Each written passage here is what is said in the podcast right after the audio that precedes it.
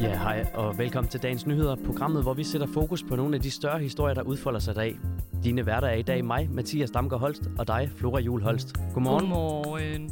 I dag skal vi blandt andet se nærmere på et nyt tilbud om sexrådgivning og test for kønssygdomme på Frederiksberg. Så skal vi til Rusland, hvor parlamentsvalget begynder i dag. Vi skal se nærmere på, hvor Rusland står efter, at Vladimir Putin har været ved magten i to årtier. Velkommen til. Vi glæder os.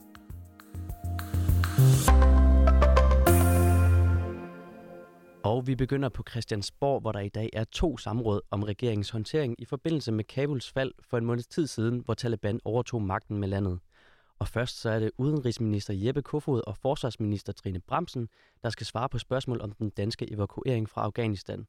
Og det er altså både partier fra oppositionen og radikale, enhedslisten og SF, der har krævet det her samråd.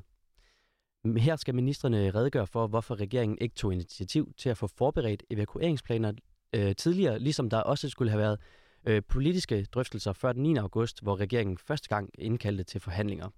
Og derudover så skal ministerne også redegøre for, hvornår man gik i gang med at lave de her øh, beredskabsplaner for evakueringen, og hvornår det blev besluttet, at den danske ambassade i Kabul skulle evakueres.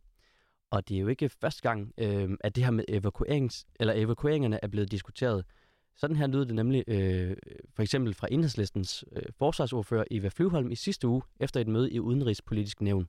Jeg synes jo, man kommer for sent i gang med de her evakueringer. Det har jeg også kaldt på altså, hen over hele sommeren, hvor vi kunne se, at franskmændene og, England, altså, franskmændene og amerikanerne for eksempel var altså, gået i fuld gang med evakueringerne. Ikke? Så jeg synes, at, øh, at Danmark kom for sent i gang med at lave de her evakueringer. Jeg tror først og fremmest, det skyldes i virkeligheden tror jeg, at det skyldes en politisk modvilje mod for alvor at begynde at tage rigtig mange mennesker til Danmark, som jo var det, der var nødvendigt.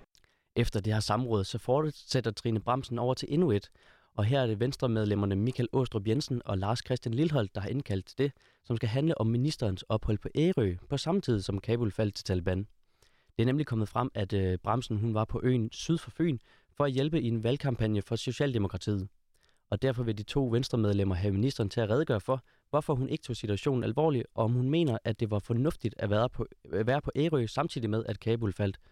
Det første samråd, hvor begge ministre er med, går i gang kl. 10, mens Trine Bramsen skal svare på først spørgsmål om hendes tur til Ærø kl.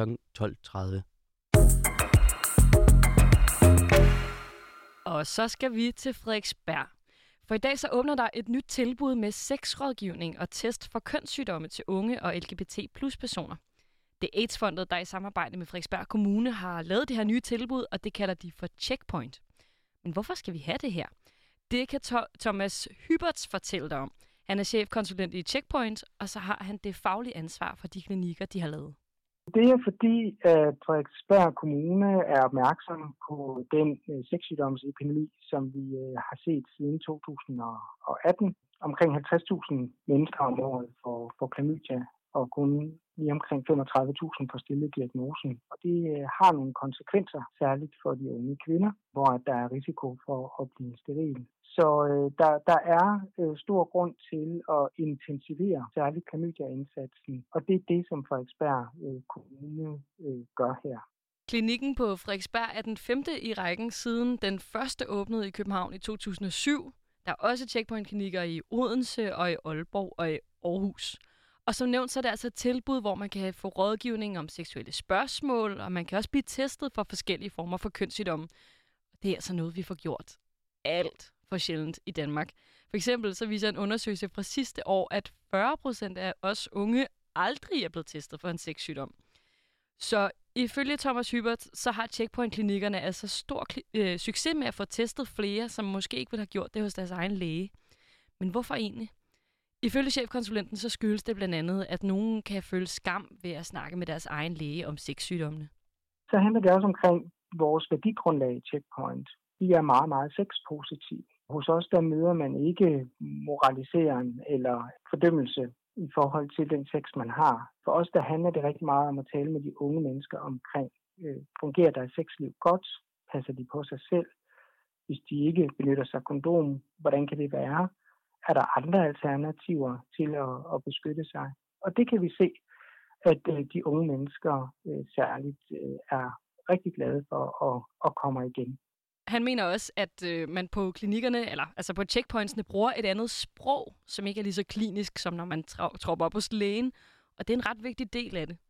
Og udover rådgivning og de tests, de laver, så bliver der også lavet en masse opsøgende arbejde, hvor de ansatte tager ud på kollegier og til gymnasiefester og til events, hvor de så møder unge mennesker, for eksempel på Ungdoms Folkemøde, fordi der, der kan de så blive klogere hvor at vi øh, tilbyder øh, test for klamydia og gonoré på kollegiet eller gymnasiet eller ungdomsfolkemøde. Så vi møder altså de unge, hvor de unge er. Så de her opsøgende testaktiviteter er noget, som de unge mennesker øh, synes er helt fantastisk.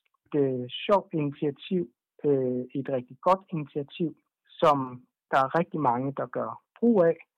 Vi har faktisk øh, på samtlige steder, vi har været, måtte melde udsolgt på test fordi at øh, de unge mennesker rigtig gerne vil lade sig teste. Der var faktisk så mange, der gerne ville have en test på ungdommens folkemøde, at de ansatte måtte ud og købe flere tests inden anden dagen, fordi de havde brugt dem alle sammen, så man kunne tilbyde de her tests til folk, der kom. Og det sidste, som der er et stort fokus på for Checkpoint, det er seksualrådgivningen. Og der mener Thomas Hyberts, at der mangler mere undervisning i skolerne og mere undervisning på ungdomsuddannelserne. Og det er noget, som eleverne tidligere i år også har krævet mere af. Der er et stort behov, øh, og det er også det, som, som Checkpoint skal være med til. Det er at få skabt et rådgivningsrum, et øh, undervisningsrum og et trygt rum for de unge mennesker, hvor de kan komme og, øh, og få særlig rådgivning, øh, men også test. Ja, og så slutter vi af med lige at skulle en tur mod østen, nemlig til Rusland. For her går russerne ind til en weekend i valgets tegn, når der skal stemmes til Dumaen, som er det russiske parlament. Og stemmeurnerne åbner nemlig i dag og lukker igen på søndag. Men der er altså ikke den store tvivl om, at præsident Putins parti, Forenet Rusland, igen vil vinde flertallet af de 450 pladser i parlamentet.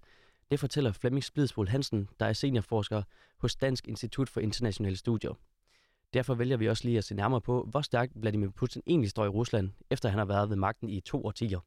For det er nemlig en lettere ukendt og anonym Putin, der blev fungerende præsident i 1999. I dag er det dog noget anderledes. Ja, det kunne man godt sige. Han er grundlæggende populær på grund af sin politik og på grund af sin personlighed, men igen meget af det, det skyldes jo også, at han hele tiden bliver portrætteret, som om han bare er næsten et supermenneske. Ikke? Og når der er noget, der går galt i Rusland, så er det ikke Putins skyld, så er det alle andres skyld. Og, og det gør det jo meget nemt for ham at være præsident. Og meget har nu også ændret sig siden Putin han kom til magten. Det er blevet mere velstående, sammenhængende og ordentligt, mener Flemming Splidsbol Hansen, undskyld. Og så, fortsætter, øh, og så sætter landet også et større aftryk internationalt. Og samtidig er det jo også et Rusland, som øh, er mere undertrykkende. Der er en større sådan, øh, social, øh, politisk enretning. Øh, der er udskamning, øh, ser forfølgelse af politiske øh, modstandere. Øh, og så er der jo fortsat omfattende korruption, måske endda endnu mere, øh, og magtmisbrug også, end vi har set tidligere. Så, så det er et Rusland, som på godt og ondt jo har bevæget sig øh, rigtig meget de seneste 20 år. Det har både været gode og dårlige ting, som Putin har gjort, øh, mens han har været ved magten.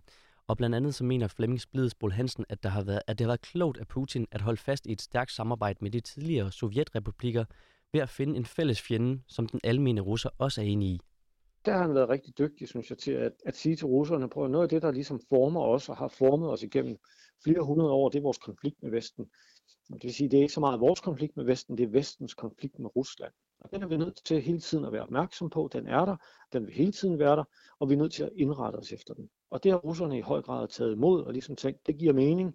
Øh, nu forstår vi tingene på en helt anden måde. Det, der er uheldigt for os, det er jo så, at fortællingen siger, at der er den her konflikt med Vesten. Og, og det betyder jo blandt andet også, at vi så har det her svære forhold med Rusland. Men der er også udfordringer for blandt andet øh, undertrykkelse af politiske modstandere og LGBT-personer. Øh, det er dog ikke nok til, at Putin og hans parti Forenet Rusland vil miste flertal i parlamentet, men utilfredsheden stiger altså. Når russerne ser på nogle af de sådan helt store problemer, der er for eksempel, at der måske er mellem 20 og 30 millioner russere, der lever under fattigdomsgrænsen, så er der jo stadig flere russere, der siger, jamen, hvordan kan det være, når du har været præsident så lang tid, hvorfor har du ikke løst de her ting noget før? Og det var nemmere for ham at pege på det for 10 år siden og sige, det er mig, der er løsningen. Men der er flere nu, som, som måske tænker, okay, det kan godt være, at du ikke er løsningen. Måske er der faktisk nogle andre, der har bedre idéer til det her. Men Putin er altså ikke decideret i fare for at blive væltet, fortæller Flemming Blidsbol Hansen. Og han skal nok også sikre sig endnu seks år som præsident, når der er valg i 2024. Øh, men herefter kan det måske blive svært. Jeg tror, det er snarere et spørgsmål, hvad der sker så i 2030. Om, om han orker mere, om, om han har energien til det. Om der måske er nogen omkring ham også, som tænker, ved du hvad, Vladimir, skulle du ikke gå på pension og slappe lidt af? Det fortjener du. Du har arbejdet så hårdt igennem så lang tid. Og så ligesom måske forsøge at, at få en anden ind. Og vi slutter lige af med at kigge på nogle af dagens avisforsider. Jeg har kigget lidt på Jyllandsposten, og de skriver, at flere tusind grunde i Danmark kan være forurenet med giftige fluorstoffer. Myndighederne de har ellers rettet fokus mod 188 grunde efter, at de giftige kemikalier er blevet fundet i Korsør, hvor at 118 mennesker er blevet forgiftet. Men problemet er faktisk større end det. Det vurderer en ekspert for fami- øh, familien, nej, men for avisen, da de giftige stoffer er brugt flere steder. Så det er ikke kun der, det er faktisk udbredt over hele Danmark, og derfor kan der være tusindvis af grunde, der er forurenet. Ja, og jeg har taget et nærmere kig på politikens artikel, øh, som var med op til Dansk Folkepartis årsmøde i weekenden. For flere lokalformænd fortæller nu, at de ønsker sig af med Christian Thulsen Dahl, og i stedet vil have en ny formand. Og ifølge avisen, så skulle det blandt andet være lokalformænd fra de fire største byer, der i et brev til den tidligere formand, Pia Kærsgaard, har spurgt, om ikke hun kunne overtage posten igen. Og om ikke andet, øh, så for en overgangsperiode til der kommer ro på partiet. Noget kunne altså tyde på, at øh, det bliver et utroligt spændende årsmøde hos Dansk Folkeparti. Ja, det bliver spændende at høre, hvad der kommer til at ske. Og det bliver altså det sidste, vi sender øh, dig ud i verden med, den her øh, krog af intensitet. og med det kom vi også igennem dagens udsendelse. Den var tilrettelagt af Rassan El Nakib og Tobias Hegård, og din værter i dag har været mig, Flora Jul Holst, og dig, Mathias Damgaard Holst. Tak fordi du lyttede med.